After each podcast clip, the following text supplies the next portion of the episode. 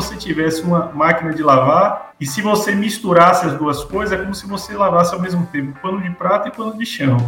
Você conseguiria limpar um, mas acabaria sujando o outro, porque é uma, uma simples comparação. Você tem materiais muito concentrados, que são as drogas apreendidas, e você tem amostras biológicas, por exemplo, que têm traços de substância de interesse toxicológico e que você não pode simplesmente colocar os dois no mesmo ambiente, porque naturalmente vai ter uma contaminação. No episódio de hoje, focaremos na rotina prática e nas metodologias empregadas pelos peritos criminais da Polícia Científica. Por meio de um olhar de um especialista da área, examinaremos as técnicas de análise das cenas de crime, processamento de evidências e contribuições da perícia para a resolução de casos. Quer ficar por dentro de uma discussão detalhada e baseada em evidências sobre os aspectos científicos e investigativos dessa carreira essencial à justiça criminal? Então se liga só, tá começando mais um episódio do nosso ChromaCast. Este episódio é o resultado de uma parceria entre a Matrix LCMS, a Apex Science e a CMS Científica.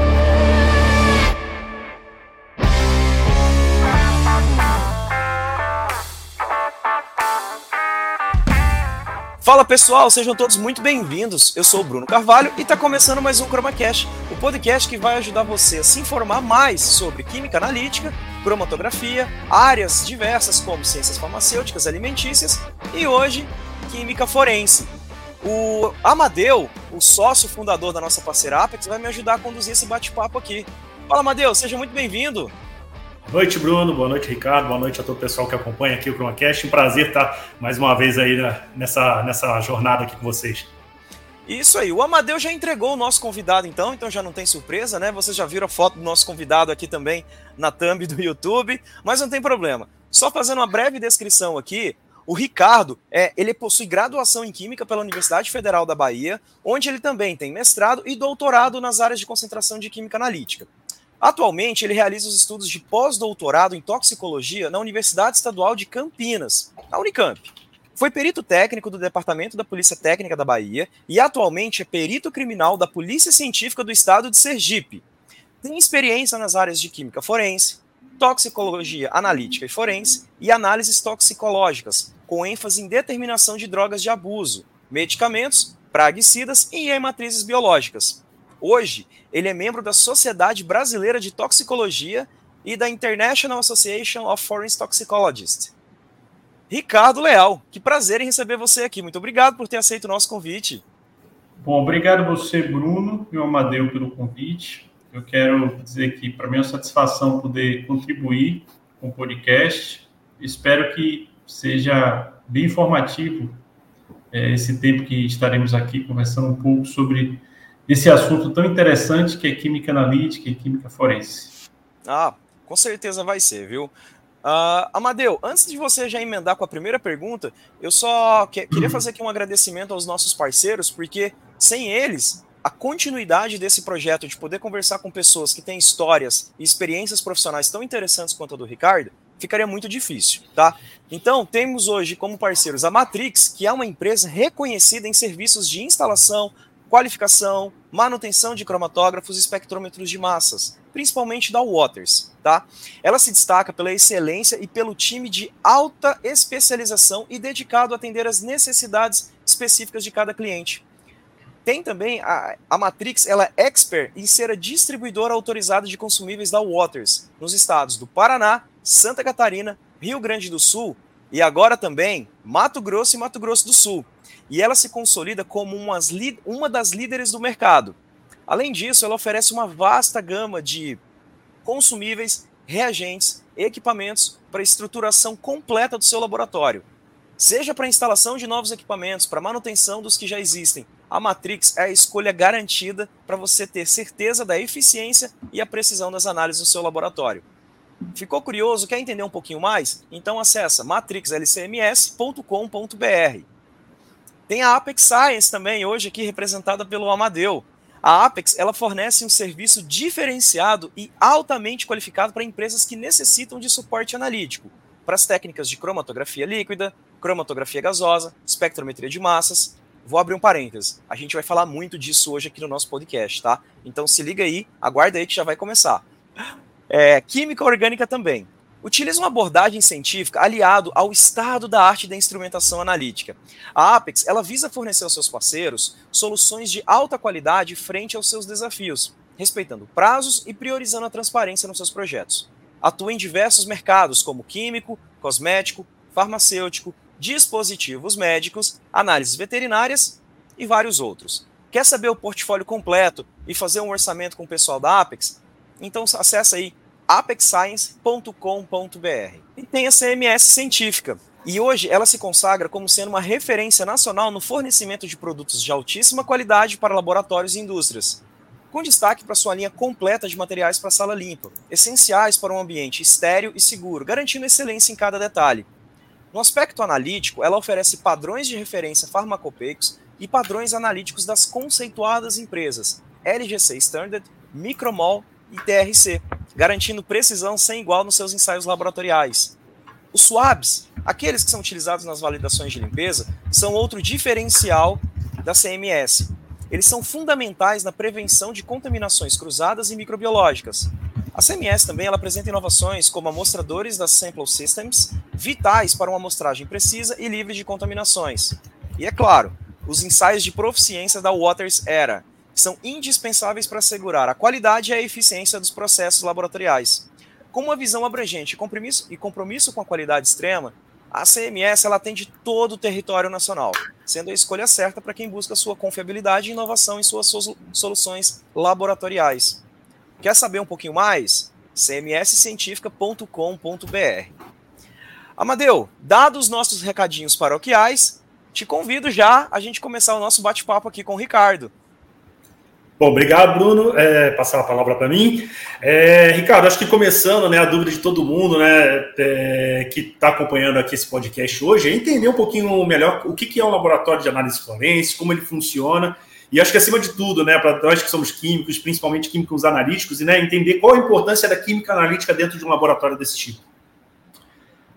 Bom, primeiro a gente precisa compreender um pouco como é, o trabalho da perícia principalmente se tratando de laboratórios forenses, como é organizado.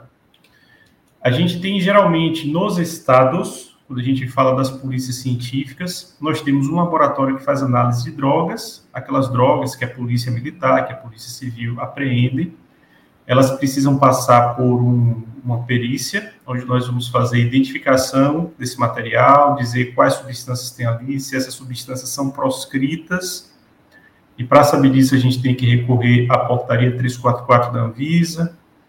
Então, as substâncias que são proscritas no Brasil, são de uso proibido, elas estão lá elencadas. E o perito criminal precisa, uma das atribuições dele no laboratório de química forense, que faz análise de drogas apreendidas, ele precisa fazer esse tipo de análise. Um outro laboratório que também funciona nas polícias científicas estaduais é o laboratório de toxicologia forense, a gente utiliza também diversas ferramentas analíticas. E nesse, nós temos as análises toxicológicas em amostras biológicas provenientes de pessoas que foram intoxicadas, ou intoxicação fatal, ou alguns casos de vivo também intoxicações graves. Então, essa divisão no laboratório forense é importante porque depende muito da natureza do material que você vai analisar.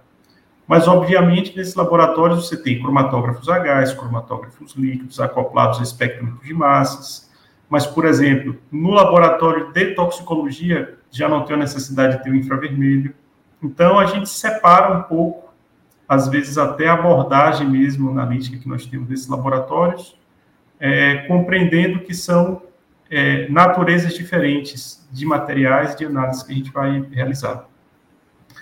Por outro lado, é, no âmbito da perícia como um todo, até mesmo na perícia federal, eles também fazem essa separação, porque é como eu tenho um amigo perito de São Paulo que ele deu um exemplo muito interessante. É como se você tivesse uma máquina de lavar e se você misturasse as duas coisas, é como se você lavasse ao mesmo tempo pano de prata e pano de chão. Você conseguiria limpar um, mas acabaria sujando o outro, porque é uma, uma, simples comparação. Você tem materiais muito concentrados, que são as drogas apreendidas, e você tem amostras biológicas, por exemplo, que têm traços de substâncias de interesse toxicológico e que você não pode simplesmente colocar os dois no mesmo ambiente, porque naturalmente vai ter uma contaminação. Perfeito, eu acho que ficou muito claro para o nosso público essa diferença, né? É, principalmente quem trabalha no laboratório de química analítica, né, Ricardo, sabe muito bem essas diferenças de concentração, esse impacto que uma contaminação pode ter num laboratório como esse. E no caso especificamente do seu laboratório, isso tem uma repercussão gravíssima, né? E aí, saindo um pouco agora do cenário de laboratório propriamente dito, né? Quando a gente vai para uma, parte é, onde os profissionais é, de áreas correlatas também têm uma atuação importante, né? Queria entender um pouquinho melhor, porque a gente vê, é, eu pelo menos tenho essa visão, né, de que o laboratório forense de uma polícia, por exemplo, ele está no meio do caminho entre o que seria um laboratório acadêmico, um laboratório de pesquisa, né, e um laboratório da indústria, né? E aí a minha dúvida é entender como funciona, se existe um sistema de gestão da qualidade gerindo todo esse laboratório, como isso funciona, porque eu me lembro, por exemplo, no, no episódio que aqui no Brasil ficou conhecido como Joesley Day, né? A, a defesa do acusado comentou muito sobre a rastreabilidade do, do material que foi apreendido, isso poderia anular essa prova. Então, vocês também enfrentam esse tipo de problema? Como vocês lidam com isso? Bom, nesse aspecto, nós temos dois pontos. Primeiro, que nós chamamos de cadeia de custódia. O que é que seria a cadeia de custódia? O conjunto de procedimentos que devem ser seguidos, o conjunto de procedimentos e de, digamos assim, documentação dos vestígios que a polícia coleta no local de crime, no local o fato ocorreu, até chegar na mão do perito e ele dar uma destinação para aquele vestígio. Por exemplo, é, a polícia prendeu uma amostra de droga em uma operação. Então, ela pega aquela droga, aquela droga precisa ser, é, que foi apreendida, ela vai ser apresentada na delegacia, e a partir daí eles vão é, lacrar aquele material, vão colocar um selo, vão documentar, pesar direitinho e mandar isso para a perícia.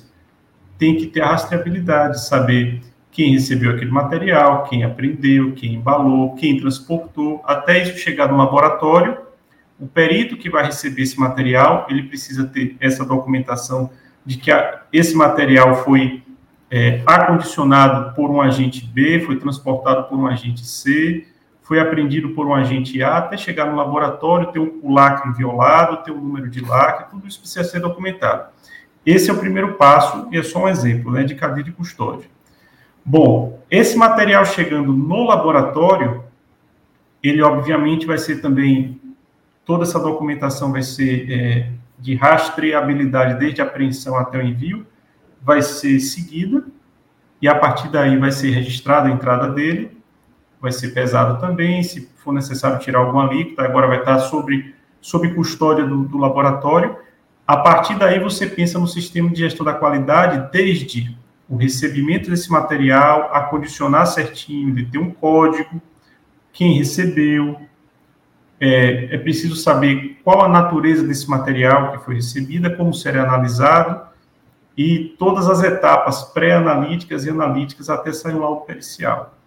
É importante destacar que a cadeia de custódia em si, ela engloba todos os vestígios que a perícia criminal pode coletar, tanto uma, uma droga apreendida pela polícia, quanto vestígios coletados, por exemplo, de um crime sexual, uma vítima, por exemplo, que foi para o ML, mas um perito médico legista coleta, e aquele material também precisa ser documentado, ele precisa ser acondicionado corretamente, precisa ter um lacre para não ter manipulação desse vestígio por, por, pessoas não autorizadas, e a documentação, desde a coleta, o transporte e o entregue no, no destino final, é, precisa ser, digamos assim, rastreado, né? Todo esse percurso.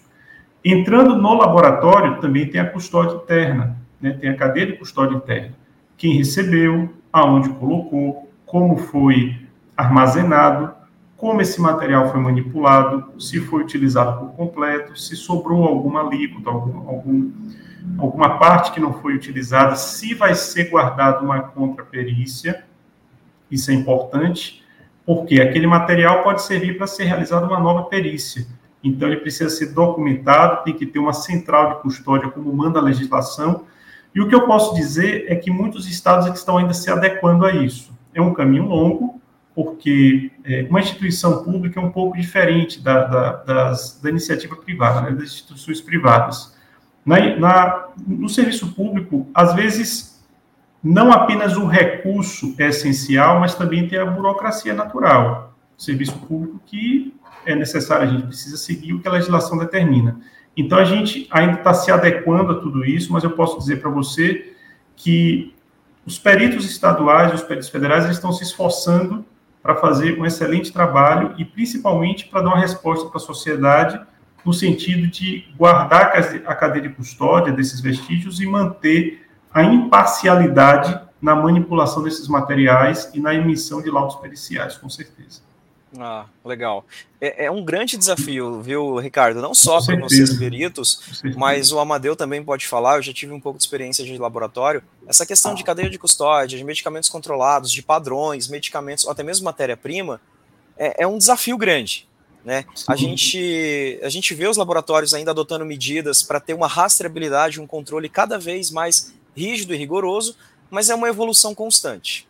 Então, Sim. eu acredito que esse é um desafio que vocês passam e que vocês estão melhorando continuamente. Matrix LCMS, a melhor experiência para o seu laboratório. Apex Science, soluções de alta qualidade para os seus desafios. CMS Científica do Brasil, para quem vive a ciência. Tendo esse desafio, mas tendo também os desafios da parte analítica, de, de da questão de amostras ali, o que, que você diria, o que você diria que é mais desafiador? as amostras ali, os desenvolvimentos de técnicas analíticas para identificação, quantificação, ou essa questão da garantia da qualidade, rastreabilidade, cadeia de custódia? O que está mais pegando hoje assim para vocês? Olha, se você pensa, por exemplo, no desenvolvimento e validação de métodos analíticos e no sistema de gestão da qualidade, eu acho que eles acabam se entrelaçando. Uhum. Por quê? Se você quer desenvolver um método analítico, desenvolver, validar, deixar ele prontinho para usar na sua rotina, você precisa obrigatoriamente ter padrões analíticos dentro do prazo de validade. Você precisa ter, se você fala de GCMS ou de LCMS, você precisa ter padrões alterados. Você precisa ter padrões que sejam suficientes para você. Validação é um negócio que é bem extenso. Você gasta muito padrão, você gasta muito é, consumível. Então, a disponibilidade disso na quantidade certa, no período certo e dentro de um prazo de validade aceitável é um desafio para um sistema de gestão da qualidade, mas que vai ter uma implicação direta no desenvolvimento e validação dos nossos métodos. Sim. Por outro lado, tem casos que são muito é, muito importantes, na verdade, todos os casos são importantes, mas às vezes, alguns casos de repercussão, a garantia de que você vai entregar um resultado confiável é importante, porque se você tem um método validado, digamos que isso não aconteça, mas se acontecer algum tipo de questionamento, você tem que mostrar, obviamente, que o seu método está validado e que tem que ter rastreabilidade de tudo que você utilizou, você tem que ter pipetas calibradas, você tem que ter padrões dentro do prazo de validade, você tem que ter reagentes que estejam dentro do prazo de validade, para que você garanta aqueles resultados lá no final. Então, respondendo sua pergunta, qual seria a maior dificuldade?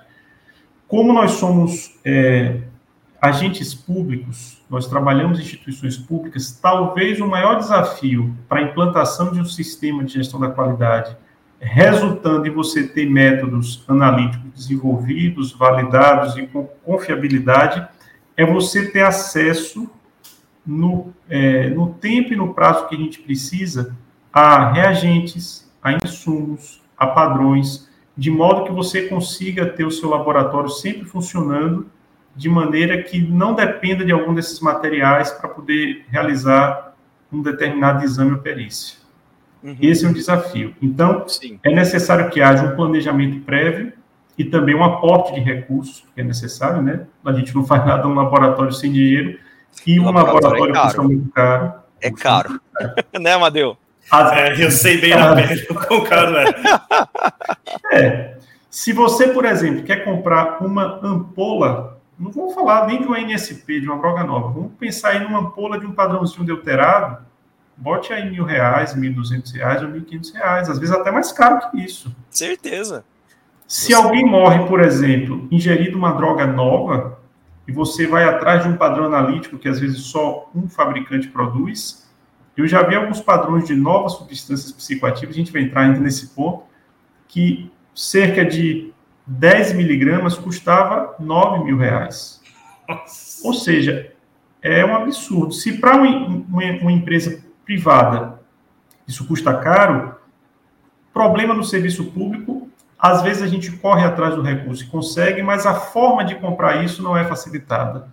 Uhum. A gente não pode só pegar o dinheiro e ir lá comprar. Tem um processo de licitação, então a gente precisa seguir um rito que a legislação determina e não tem como a gente fugir.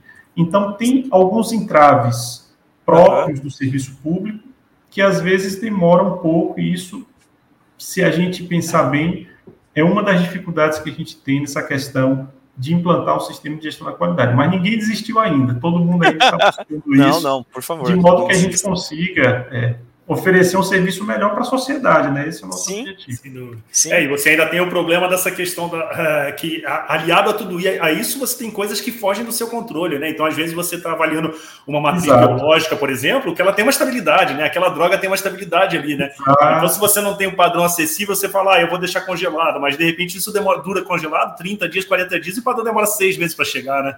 Exatamente. esse é um problema. Esse é um problema. Por mais que é. você tenha, por exemplo, é, sei lá, estudos de estabilidade para aquelas substâncias, mas para até você confiar que aquele negócio é reprodutivo das condições que você tem no seu laboratório, já é meio complicado. E droga nova não tem estudo de estabilidade, né, Ricardo? Exatamente isso. É isso que eu ia falar. É.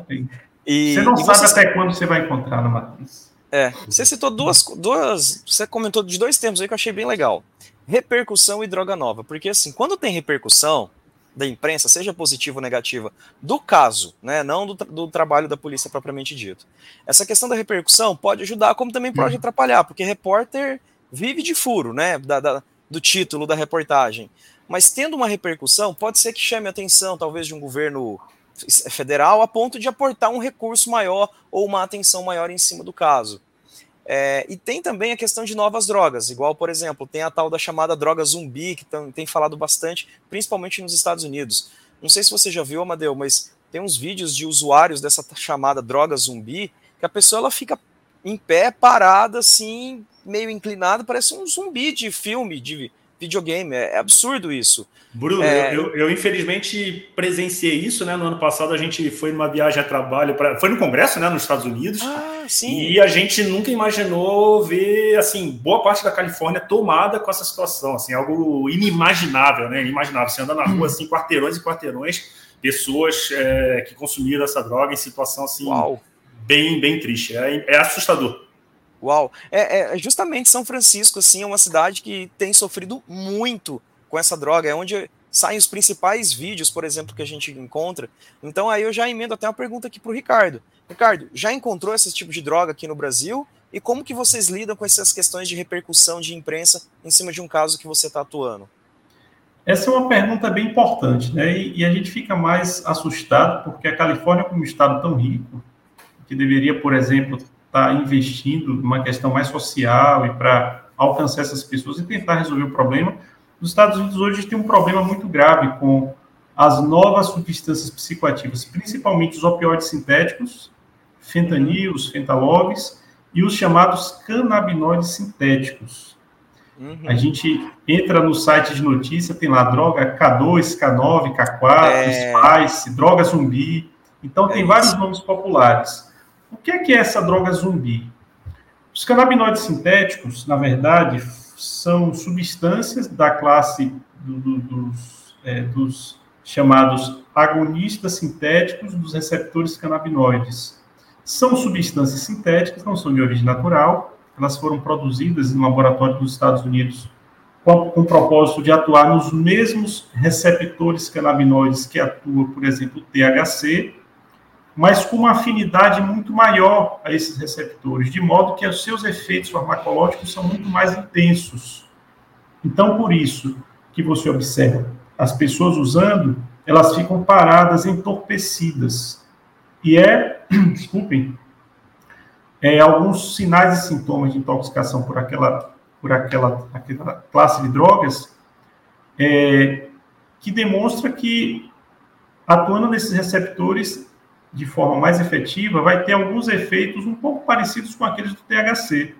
Quando a pessoa, por exemplo, fuma a maconha, ela não tem uma sensação de estímulo, mas é um depressor do sistema nervoso central. Só que é um depressor muito forte. Então, as pessoas têm aquele aspecto de zumbi porque o sistema nervoso central delas está deprimido, então elas não têm reflexo, elas podem ter efeitos muito graves como coma e outros efeitos que podem provocar morte. Inclusive, já ocorreram mortes aqui no Brasil, em São Paulo. Esses canabinoides sintéticos está, estão surgindo em vários estados do Brasil. Já houve apreensões aqui em Sergipe, na Bahia, em Pernambuco e outros estados do Nordeste. Em São Paulo, em particular, isso está acontecendo muito em termos de uso, de consumo, no centro de São Paulo. Eu destaco isso porque. Cracolândia, né? É, o que acontece? E está sendo vendido em, em, quantidades onde as pessoas têm acesso. São bar... É, é um material barato. Então as pessoas acabam usando aquilo. A gente começa a ver, por exemplo, algumas reportagens na internet, até no YouTube tem alguns vídeos, usuários completamente entorpecidos, alguns até já teve intoxicação fatal, e são casos, inclusive, que estão tá sendo investigados, casos que estão sendo investigados em termos de análise toxicológica, lá pelo laboratório de toxicologia da Unicamp. Eles desenvolveram um método analítico bem amplo para esses canabinoides sintéticos e eles estão auxiliando o pessoal da Prefeitura de São Paulo, já que tem uma assistência social da Prefeitura para com essas pessoas que moram na rua, e investigando os casos de intoxicação, porque é, é um dos poucos laboratórios no Brasil hoje que tem capacidade analítica de investigar essas novas drogas. É preciso que você tenha, em primeiro lugar, instrumentação analítica adequada. Então, lá eles dispõem hoje o professor José Luiz Costa, que é um parceiro, um amigo, tem nos ajudado muito também aqui na, na Polícia Científica em Sergipe. Então, ele tem LCMS-MS, tem LC-QTOF, e ele consegue determinar muitas substâncias novas e tem auxiliado também colegas peritos de outros estados, porque é, existe uma limitação hoje para a identificação dessas drogas. E é uma limitação que não é só aqui no Brasil, eu quero deixar isso também claro. É muito comum que isso, que a gente observe esses casos, por exemplo, nos Estados Unidos, mas também existem órgãos policiais nos Estados Unidos que recorrem a um centro, que é o Centro de Pesquisa, Educação e Ciências Forenses, que fica em em Horsham, na Pensilvânia, e eles recebem também amostras biológicas de, das polícias de outros estados para fazer esse tipo de identificação. Então, aqui no Brasil, a gente tem feito algo assim, mas com o laboratório de toxicologia da Unicamp. Então, a gente sempre recorre a eles quando a gente tem um caso assim que meio que foge do comum e a gente precisa ter uma resposta. Mas, com certeza, é algo que, infelizmente, está aumentando no Brasil. Uhum. Todo dia aparece uma substância nova. Esses canabinoides sintéticos, por exemplo, eles começaram a aparecer de maneira crescente no início do ano passado. Uau, Houve diversos recente. casos de intoxicação recente, né? Agora, observe que estamos falando de uma classe de NSTs. Então, Sim. os canabinoides sintéticos é uma classe das novas substâncias psicoativas, que são aquelas substâncias que começaram a ser produzidas e lançadas no mercado ilícito é, sem que elas inicialmente tivessem sido reguladas, digamos assim. Não eram listadas como drogas de abuso. Eram substâncias que iam aparecendo e que os peritos começavam a identificar e olhar com muita surpresa.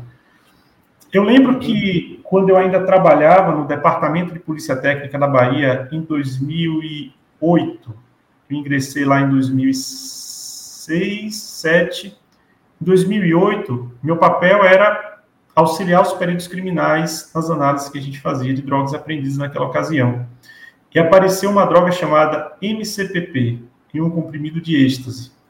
Comprimido de êxtase uhum. é aquele comprimido redondinho, às vezes tem uma figura impressa, colorida e tal. O que é que se espera? MDMA, que é uhum. o princípio ativo do êxtase. Quando a gente analisa e observa que uma nova substância, lembra que foi análise por GCMS, não tinha padrão, só tinha biblioteca, mas a gente uhum. observava que o espectro de massa, o perfil de fragmentação era bem diferente do MDMA. Uh. Aí você, bom, isso aqui pode ser outra coisa, mas não é MDMA. E aí dava um match bem bonitinho, assim, acima de 90%, MCPP. metaclorofenilpiperazina. Aí, curiosamente, começamos a buscar. Aquela foi a minha primeira experiência na detecção de um NSP. Uhum. Então, dali para frente, até mais ou menos 2012, 2013, pouca coisa apareceu e essa droga de vez em quando aparecia. Mas em 2013 houve um crescimento exponencial de novas substâncias. De 2013 até 2023, a gente pensa aí nos últimos 10 anos, uhum. muitas substâncias novas apareceram. E aqui no Nordeste também, no Brasil todo. Tem relatos uhum. de colegas que que fizeram essas identificações. Então, esse é um dos grandes desafios da perícia hoje, tanto para a química forense, em termos de identificação dessas drogas corretamente, confirmar a identificação, liberar um resultado robusto, né, no laudo pericial, e mais ainda da toxicologia, porque você precisa de técnicas mais sensíveis, mais seletivas. Não tem como você fazer uma análise dessa sem ter um padrão analítico, porque se você vai desenvolver por exemplo, o método por LCMS-MS é indispensável ter um padrão. E se você quiser confirmar esse resultado, tem que ter um padrão. Isso é essencial. Sim, isso é verdade.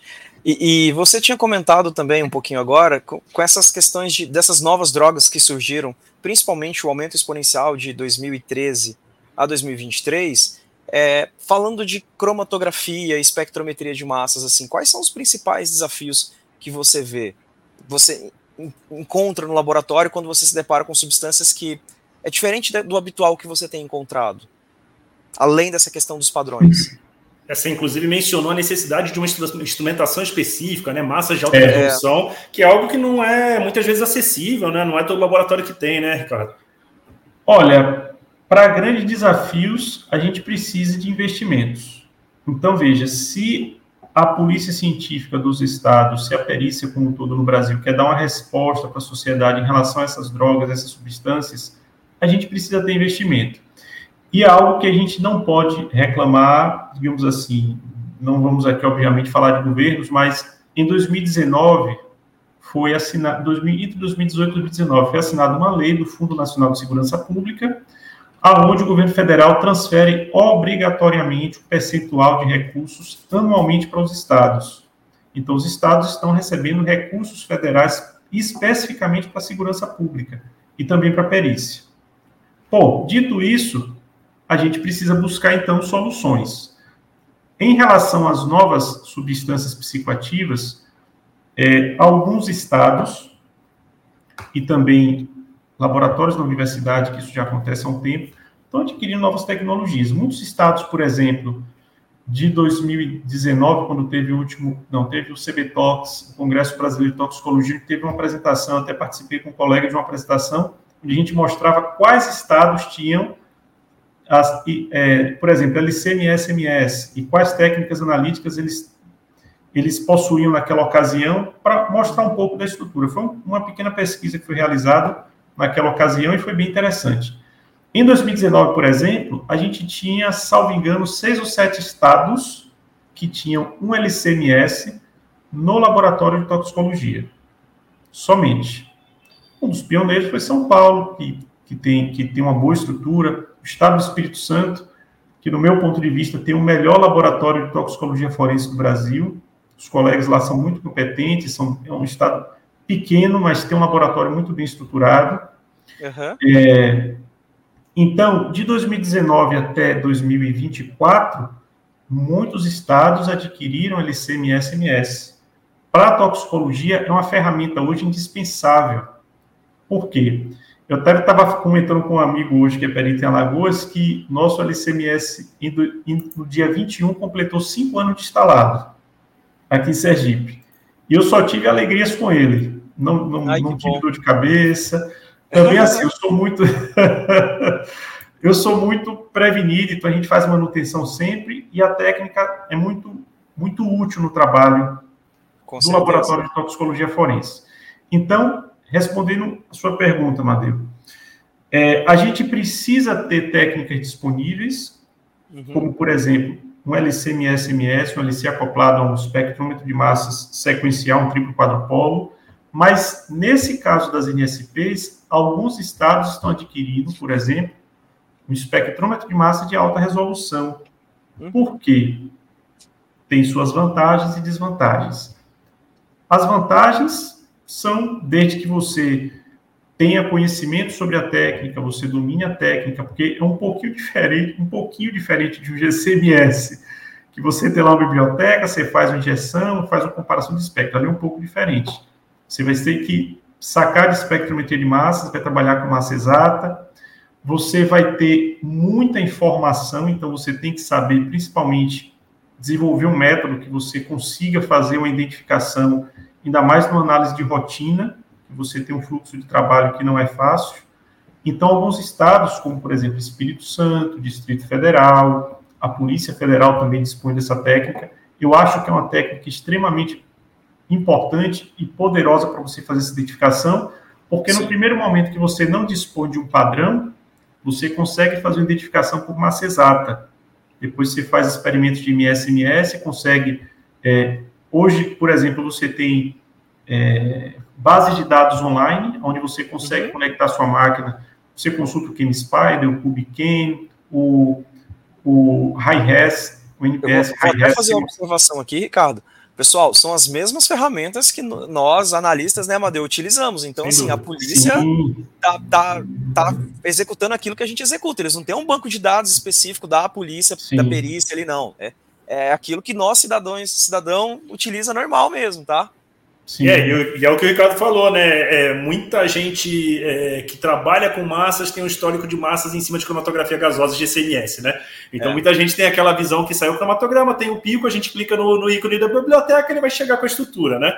Isso funciona para moléculas que, primeiro, são é, passíveis de ser analisadas por GC e que são moléculas conhecidas, né? Agora, quando você é. vai para um campo de moléculas desconhecidas, é, o trabalho começa do zero. Complexo. E aí é um trabalho de elucidação estrutural que é extremamente complexo, né? Sim, é. às vezes envolve até concatenação com outras técnicas, um RMN, alguma coisinha ali. É, um você imagina complexo, se, né? se, por exemplo, é o caso de uma droga nova que está sendo detectada numa matriz biológica, né? Não foi uma apreensão, né? Isso foi, um, foi uma, uma overdose, então você tem que extrair isso daquela matriz, fazer essa análise. Realmente é um trabalho extremamente árduo, né?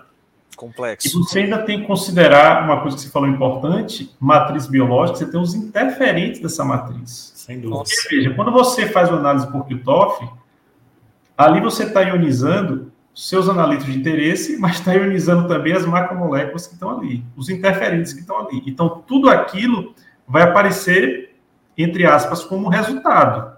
Você tem que depois garimpar essas informações e tirar aquilo que te interessa. Aí eu volto, tem que ajustar muito bem o seu método, de modo que você consiga até excluir alguns interferentes Sim. e consiga extrair os resultados que você deseja. Isso é importante. eu, eu, vou dar um, um, passinho atrás aqui. Né? O Amadeu citou, citou a matriz biológica, você falou da complexidade dela também. Uma curiosidade, assim, é, a questão da amostragem. Como é que funciona uma matriz biológica ali? É você fala, olha, eu preciso aqui de um pedaço, uma quantidade de um tecido específico. Você tem que ir lá, tem alguém que faz isso. Como é que funciona isso daí? Essa pergunta é muito boa. Bom, nesse sentido, é bem, bem, curioso. Como funciona? Uma é... pessoa, vou dar um exemplo fictício. Ok. É, uma pessoa encontrada morta em casa, alguém avisa a polícia, a polícia vai lá e vê realmente que a pessoa está morta, sem sinal de violência. Isso já aconteceu em casos passados que nós recebemos. E chama a perícia. Aí isola o local e tal, o perito faz lá o exame peronecroscópico, vê que não tem marca de violência e tal, o IML vai lá e leva o corpo para o Instituto Médico Legal. Aquele lugar que a gente imagina que só tem pessoas mortas, mas o maior número de atendimentos, na verdade, é de vivos, mas vamos nos ater aqui ao caso okay. da pós-mortem.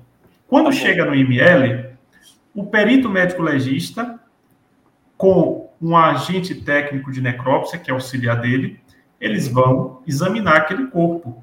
Jesus. Podem abrir o corpo, podem abrir o crânio para verificar se tem ferimentos, se tem lesões, e se ele julgar que é necessário, ele pode solicitar exames toxicológicos.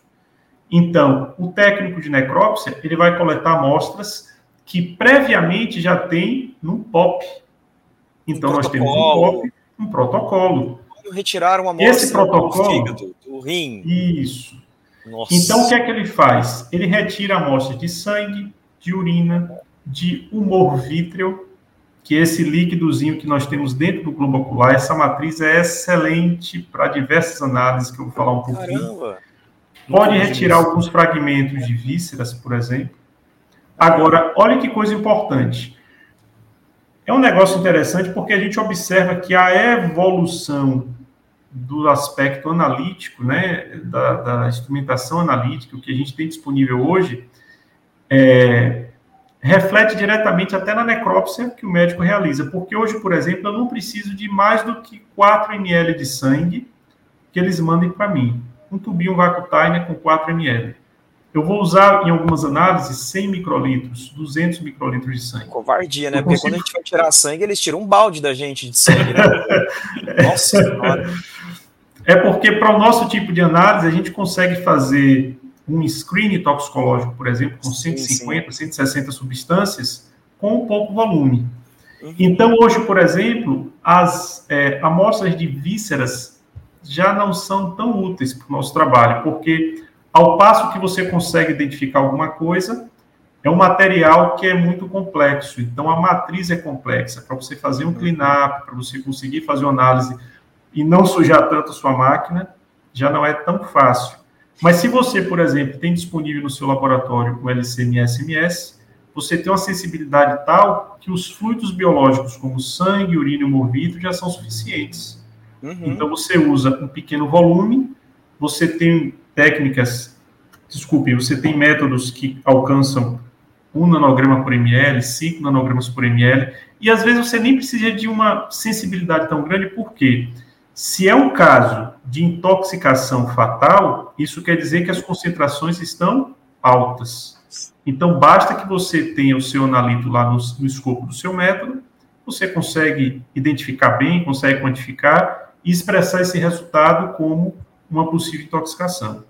Então, a coleta da amostra é feita dessa maneira, a gente tem um protocolo, eles coletam especificamente o que a gente pediu. Outro ponto importante é que as amostras têm que ser coletadas naqueles sítios que a gente solicitou. Por exemplo, ah. amostra de sangue na veia femoral. Por que na veia femoral? Ou uma segunda opção na cavidade cardíaca. Tem que ser um compartimento do corpo onde a amostra de sangue ela sofra menos influência do que a gente chama de redistribuição pós-mortem. Depois que a pessoa morre, os batimentos cardíacos cessam, mas tem o extravasamento de líquido de sangue de compartimentos diferentes do corpo, de tecidos, de órgãos. Então, a via femoral, femoral desculpe, é um vaso calibroso e isso dificulta um pouco essa troca com outros tecidos.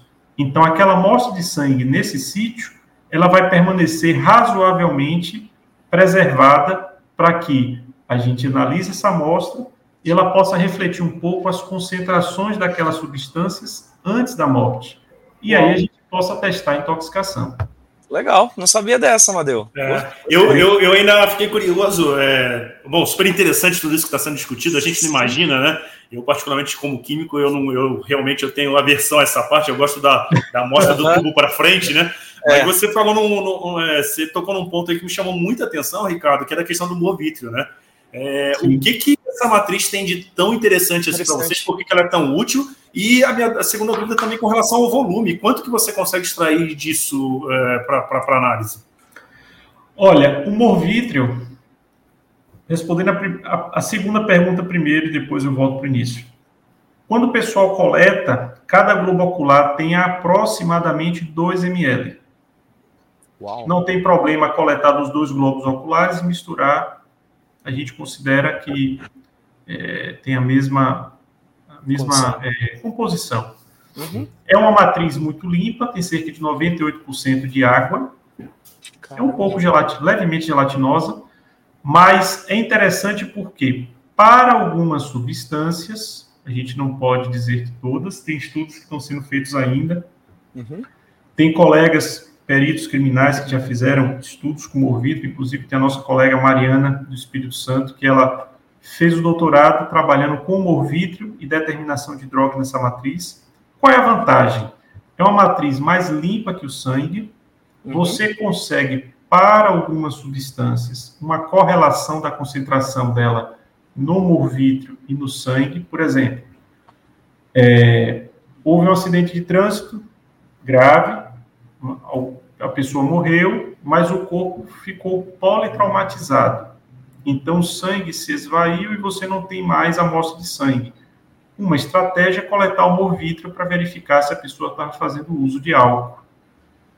Então, quando você analisa o sangue para fazer a determinação de álcool e analisa o humor vítreo, existe uma correlação entre as concentrações e você usa um fator de 1.13, 1.15 para transformar as concentrações do sangue para o humor vítreo.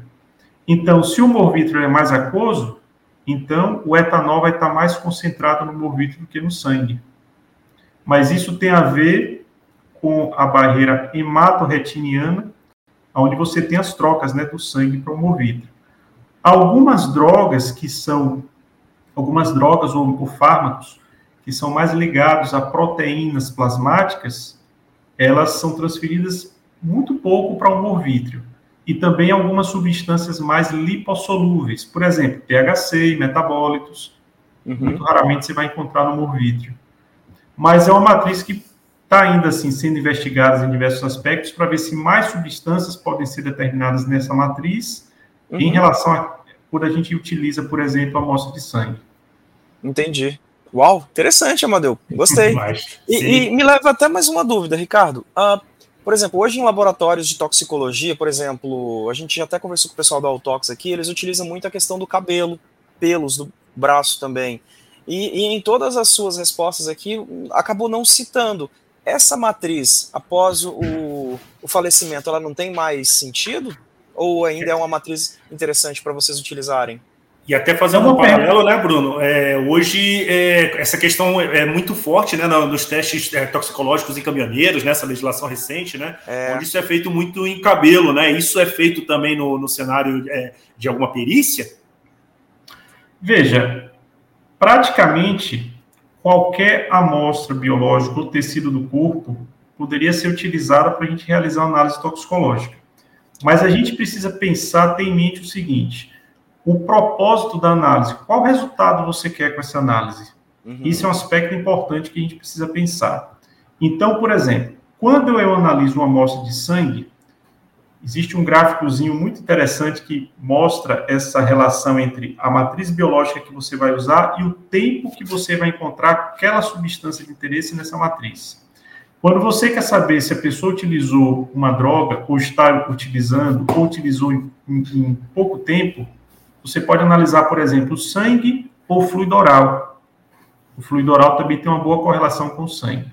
Se você quer saber se ela usou uma substância por alguns dias ou horas, a urina é uma amostra biológica importante, ah. porque a pessoa vai excretando produtos de biotransformação e, às vezes, pequenas frações da droga inalterada e você consegue detectar isso na urina. Eu acho que eu entendi Se você quer exatamente isso. Se você quer saber se o indivíduo usou alguma substância por meses, aí você utiliza o cabelo. O cabelo ele tem um crescimento médio, obviamente que tem uma variação de indivíduo para indivíduo, em torno de um centímetro por mês.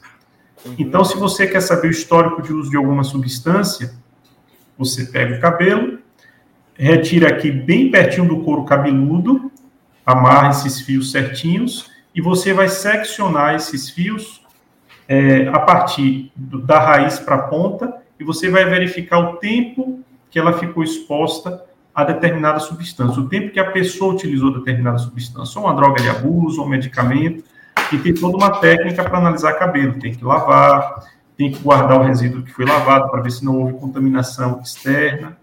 Então, para a perícia, em algum momento, isso pode ser é, um aspecto importante. Por exemplo, um corpo que foi encontrado já tem muito tempo, ainda resta o cabelo com uma única matriz, e você quer identificar se aquela pessoa, por exemplo, morreu até por uma questão de excluir a causa da morte. Se ela morreu com o uso de alguma substância, ou de um praguicida, ou de alguma droga de abuso, ou se utilizava algum medicamento, a partir daí você pode analisar o cabelo. Ou se a pessoa, por exemplo, é, o que não é muito comum, mas só para exemplificar. Uma pessoa, uma mulher, por exemplo, foi vítima de violência sexual mediante o uso de uma droga ou de um medicamento que tornou ela mais vulnerável àquela situação. Como, por exemplo, algum benzodiazepínico, né, que é muito comum, aquele crime que popularmente é conhecido como Boa Noite Cinderela. Então, ela hum. tomou uma bebida, ingeriu alguma substância, ela ficou desacordada, sofreu violência, mas, por uma série de razões, ela se apresentou dias depois para coletar uma amostra biológica, quando, na verdade, muitos medicamentos têm uma meia-vida curta e já não consegue mais encontrar no sangue ou na urina. Uma possível estratégia, não estou dizendo que isso é fácil, mas isso já tem descrito na literatura, é você aguardar o período pelo menos de um mês, desde que ocorreu o fato, essa pessoa retorna, então é coletado o cabelo, ora, se ela retorna depois de um mês, cerca de um centímetro do cabelo já cresceu. Então o cabelo é coletado, secciona aquela região e analisa para ver se encontra alguma substância Caramba. psicológico. É uma possibilidade. Nossa, e, e você está comentando essa questão desses casos, que o sangue se esvaiu, violência sexual, de uma maneira muito calma, muito tranquila, extremamente serena, assim. E, e, e, como que é lidar com o aspecto emocional em casos como esse? Você fica sabendo do histórico daquela amostra que você está recebendo, ou você prefere nem... Não, pessoal, não precisa, não precisa me contar o que aconteceu, não. Só me dá aqui o, o milagre, o santo eu não quero saber. Olha, na verdade é o seguinte eu trabalho com perícia, primeiro como perito técnico e depois como perito criminal, há mais de 15 anos. Então, durante todo esse tempo, a gente acaba, não é, não é que se torne natural, mas a gente se acostuma com a rotina né, do trabalho. Por outro lado, na toxicologia, é importante que você saiba o histórico. Não para que aquilo vá influenciar o seu resultado, mas porque você sabendo um pouco do histórico, é, do contexto do caso, pode, pelo menos, excluir ou direcionar um pouco para qual caminho você tomar para indicar as possíveis substâncias que a pessoa pode ter ingerido, por exemplo. Vou exemplificar. Um acidente de trânsito. Não tem sentido no acidente de trânsito com a vítima fatal, que foi traumatizada e tal, você pesquisar se a pessoa morreu por envenenamento. Não faz muito sentido, porque o contexto não favorece isso. Eu já peguei casos, por exemplo, de suicídio por enforcamento, onde o médico solicitou um laudo toxicológico. E quando eu analisei, eu encontrei um veneno.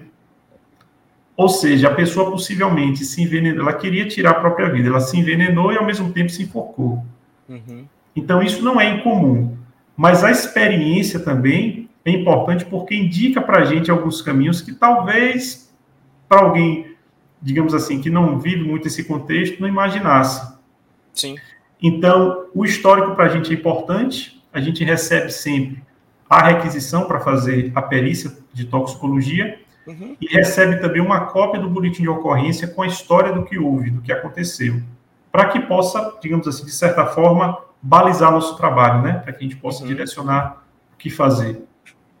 E aí, é, emendando nessa, nessa sua resposta, né, é, Ricardo, o processo, como funciona o dia depois, né? Ou seja, você fez a análise, você, num determinado caso, você encontrou uma determinada substância.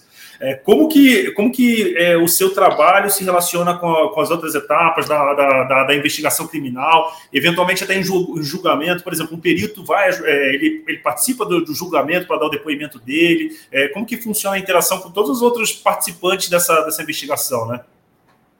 Veja, nosso trabalho essencialmente é realizar exames e análises em vestígios que são enviados para o laboratório, basicamente para análise toxicológica.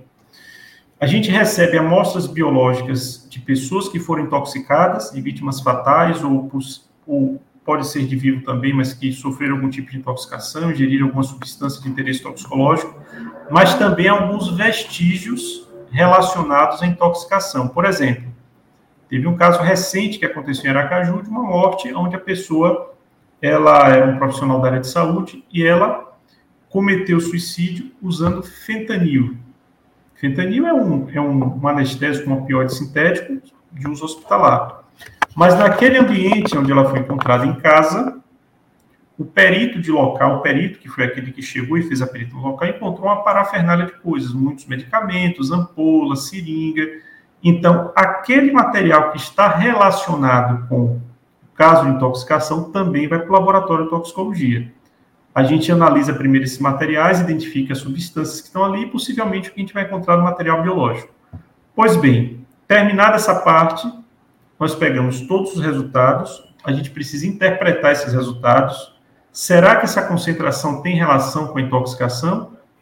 Eu não, eu, por exemplo, não tenho a atribuição, não é meu papel, dizer que aquela quantidade de cocaína foi a causa da morte. Eu não faço isso. Eu coloco no laudo o que encontramos, quanto encontramos e os possíveis efeitos que aquela concentração pode ter provocado na vítima. Meu trabalho para aí. Faço um laudo pericial, envio para o um médico legista, ele recebe esse laudo e vai estabelecer alguma correlação do laudo de toxicologia, dos resultados, com a morte. Às vezes ele só está esperando esse laudo para bater o martelo sobre a causa da morte, porque ele já imagina que foi intoxicação. Uhum. Então, o meu laudo vai se juntar ao laudo dele, e isso vai para a autoridade que requisitou essa perícia. Se foi um delegado, se foi um juiz, se foi um promotor do Ministério Público, que podem requisitar perícia, então eles vão pegar esse laudo pericial com todos os resultados, vai juntar o processo e ele segue. Ou para a justiça, se for um caso de julgamento. Teve uma experiência há algum tempo, eu tive uma experiência há algum tempo, aonde eu fui, não só eu, eu e mais dois colegas, nós fomos convocados por uma juíza para poder, é, em juízo, era, era um caso de possível homicídio, em juízo a gente testemunhar sobre o que nós fizemos durante a perícia. Então, tanto o advogado de defesa tinha questões relacionadas aos laudos, quanto o Ministério Público que estava acusando a pessoa que tinha possivelmente cometido homicídio. Como é caso passado, não, há, não tem problema comentar sobre isso, um caso que já foi concluído. O que é que acontece? Foi um caso de possível envenenamento, aonde o material que foi usado para envenenar foi periciado por um outro colega e eu estava auxiliando ele nessa perícia. Então, eu fui convocado também. Só que quando nós analisamos é, uma amostra biológica, a gente viu no histórico do caso que a pessoa ficou hospitalizada durante muito tempo, muitos dias, para só depois aquele corpo ir para o ML. Então, observe que depois de 7, 10, 11 dias, aquela substância, por exemplo, se for um praguicida, um organofosforado, por exemplo, que a gente sabe que ele é instável, às vezes até na nossa análise é instável, né? E quanto mais na matriz biológica, Sim. Então, se a pessoa passa muitos dias no hospital, obviamente que aquela substância vai ser excretada. Quando o corpo vai para o ML, e são coletadas amostras biológicas enviadas para o laboratório, a gente já não vai encontrar nada. Então, qual era o principal questionamento? Aquele material que a vítima comeu foi encontrado veneno, porque aquele material foi apreendido. Mas no material biológico vocês não encontraram. Aí você tem que explicar essas questões técnicas em juízo preferencialmente numa linguagem acessível, para que Sim. eles entendam por que, que não foi encontrado. Então, Nossa. tem alguns detalhes que a gente precisa também se é, Eu imagino que não tenha sido uma experiência muito agradável. Olha, eu confesso a você que você, num primeiro momento, fica um pouco apreensivo, porque você acha Sim. que vai ser pressionado, mas muito pelo contrário. A juíza foi extremamente cordial, Uhum. O senhor quer um café? Eu fiquei sentado numa posição onde todos pudessem ouvir o que eu estava falando. Uhum. E no meu lado esquerdo tinha o advogado de, de, defesa e o promotor do Ministério Público. E eles fizeram perguntas bem objetivas. E aquelas que não cabiam, obviamente, à minha área de atuação, eu disse uhum. que eu não poderia responder porque não era a minha área de atuação. Então, o perito, quando vai testemunhar num momento desse, ele precisa ser, primeiro, bem objetivo se ater especificamente ao que tem no laudo que ele fez e, é, principalmente, não responder sobre coisas que não é do domínio dele. Ele precisa ser bem Sim. sincero, transparente e honesto no momento desse. Você foi, sabati... é, você foi. Em algum momento você foi preparado para poder chegar lá? um, um advogado, alguma coisa assim, um parceiro, hum. não sei, um colega que já tenha vivido essa experiência?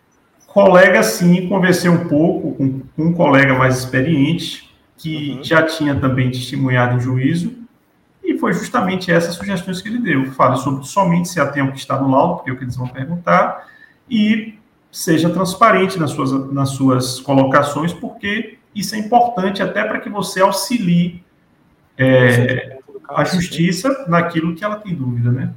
Sim. E aí um caso como esse, Ricardo, onde é, a, a, o problema propriamente dito não foi a parte analítica, né? Você foi, digamos, não, entre aspas, não. vítima de uma situação, né? Que acabou acontecendo, enfim. Então, nesse caso, é uma situação onde você, o, o, é, o perito ele tem um resultado inconclusivo, seria isso? Na verdade, não. O que a gente precisa observar é o seguinte: é, na toxicologia forense, a toxicologia é uma ciência multidisciplinar. Sim. E a química analítica é uma ferramenta que a gente usa no contexto da toxicologia.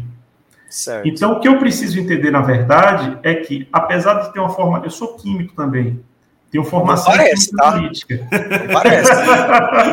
Não parece. Não então, porque assim, você não saiba química, porque você tem um conhecimento aparentemente muito aprofundado em outras áreas que eu sequer sabia que existia. É porque é, é justamente isso que eu ia dizer. Quando você trabalha com toxicologia, você precisa ter em mente que muitos conceitos de outras áreas você precisa aprender. Você certo. tem que aprender um pouco de tóxico-cinética, de tóxico-dinâmica, de farmacocinética, farmacodinâmica. Você tem que saber que uma pessoa ingerir uma substância, mas aquilo vai ser excretado com o tempo, vai ser degradado se você tiver uma amostra, como o Amadeu bem falou, se você tiver uma amostra biológica no freezer a menos 20 graus, aquele material vai ter um tempo de estabilidade. Então, você tem que ter noção de muita coisa, porque senão você se atém somente à analítica. Ah, eu, eu, assim, sou apaixonado por química analítica, mas quando você termina uma análise, você tem um número. Você tem um número e uma unidade de concentração. Tá, mas eu vou fazer o que com isso? Aí começa a toxicologia. Na verdade, não só aí, né? eu estou simplificando. Mas você pegar aquele resultado, interpretar e transformar aquilo, aquilo ali num resultado toxicológico, no meu ponto de vista, é a parte mais difícil. Sem dúvida.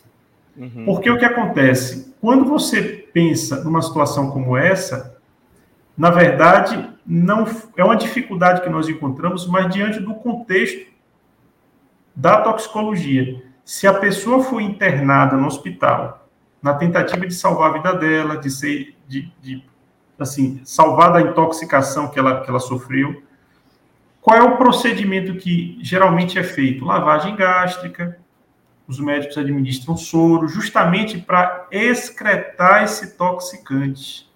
Obviamente que depois de alguns dias você não vai encontrar mais nada, porque aquela tentativa de excretar é justamente para salvar a vida da pessoa. Então, ainda que aquele corpo vá para o ML, você queira analisar algumas amostras, a tentativa foi, digamos assim, a tentativa foi bem sucedida no sentido de expulsar o toxicante do corpo, Sim. mas os efeitos da substância já foram tais que, infelizmente, a pessoa morreu. Sim. Então, a gente precisa estudar um pouco isso, precisa ler um pouco disso, inclusive de outros casos, para que a gente tenha em mente na nossa, no nosso trabalho diário, na nossa rotina. É, eu acho que isso até faz parte da, da educação continuada que a sua profissão exige, né? Multidisciplinar, Muito. Novas técnicas ou ferramentas analíticas também, é, estudo de ca casos de outros colegas, sejam nacionais ou até mesmo internacionais, acompanhamento do surgimento de novas drogas em outros estados, países. É um profissional multifacetado e tem que ficar antenado a tudo a todo momento, né, Ricardo? É verdade. É. A gente precisa ler bastante, na medida do possível, participar de alguns congressos e de sociedades relacionadas à nossa área. Então, por exemplo, a gente vai ter agora em maio o Congresso Brasileiro de Toxicologia, que acontece a cada dois anos, e a gente vai ter um CBTOX muito importante aqui no Brasil, porque vem diversos membros da TIAFT, como você citou no início, que é a Associação Internacional de Toxicologistas Forenses. Uau. É a maior associação que reúne especialistas na toxicologia forense no mundo todo.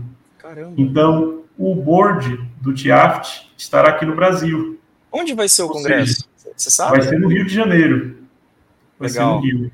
Não lembro agora o nome do local do evento, Ah, mas vai já- ser no Rio de Janeiro em maio. Vai ser assim Legal. fantástico. Nossa, Então, ser- essas experiências, tanto que a gente adquire no nosso trabalho de rotina, quanto na, na comunicação com outros peritos de outros estados e os eventos relacionados à toxicologia, são extremamente relevantes para que a gente tenha, digamos assim, ferramentas para resolver diversos problemas que aparecem no nosso trabalho diário. E são muitos, diversos. Sim.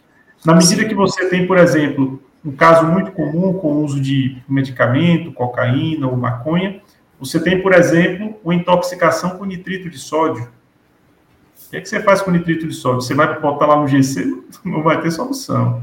Você vai ter que lançar mão de outras técnicas para você provar que a pessoa foi intoxicada com nitrito, que é aquele, aquele sal que se utiliza para conservar embutido. Mas, infelizmente, as pessoas estão morrendo por conta disso.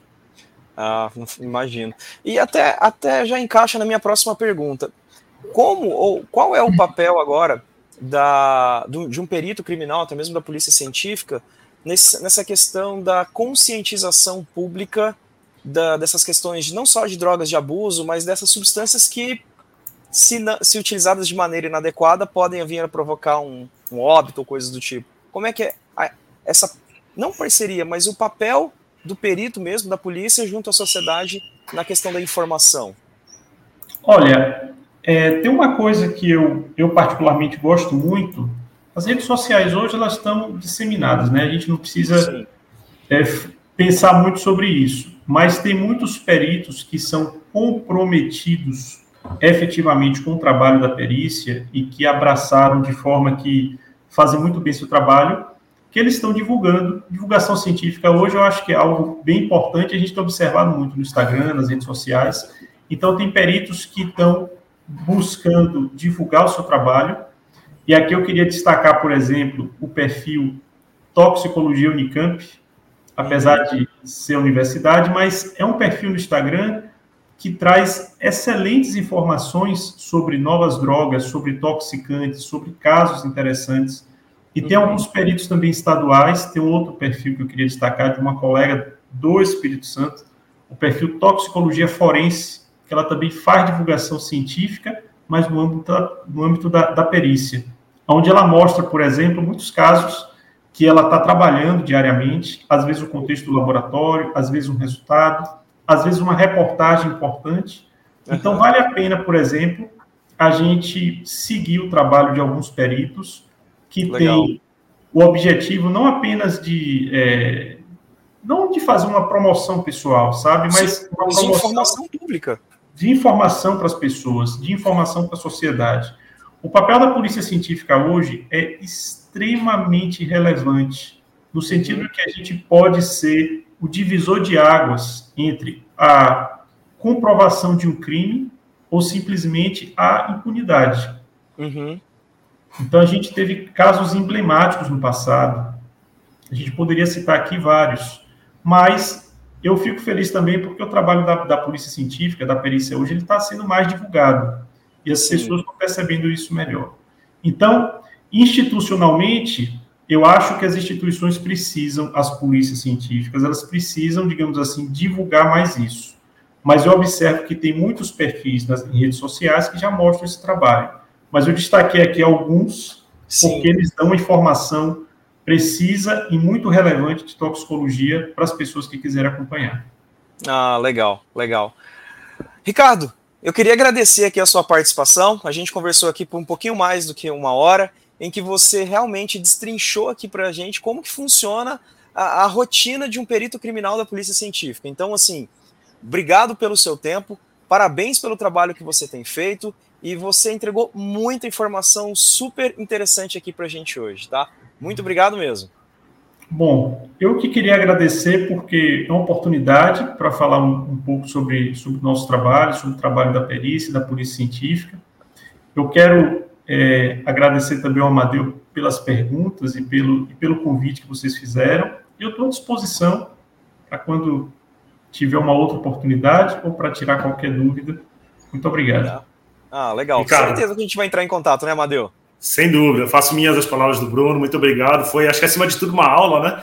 Eu vim de uma geração que eh, onde existia um interesse absurdo pela, pela, pela posição de, de, de perito, né? Porque é. realmente é uma profissão muito bonita, né? Você usar a química analítica, no nosso caso, né, em prol da, da sociedade, em prol de, do, da justiça, acima de tudo, né? De, de né, pra, pra, no sentido de ter uma sociedade mais justa, mais correta, né? Então Sim. eu vim de, um, de, uma geração de a gente é, acho que até glorificava muito essa profissão, né? Sim. E ter hoje aqui ver com você o lado real da ver por trás dos planos como isso funciona foi extremamente interessante. Então muito obrigado pela aula acima de tudo. Sim. Obrigado a vocês. Obrigado. Pessoal, a gente vai ficando por aqui então. A gente conversou hoje com o Ricardo Leal. Ele é um perito criminal da Polícia Científica e explicou para a gente como funciona a rotina desde alguns detalhes micro até a função macro da responsabilidade social que um perito tem junto conosco, tá? A gente vai ficando por aqui então e já sabe, né? A gente se vê. Tchau, tchau.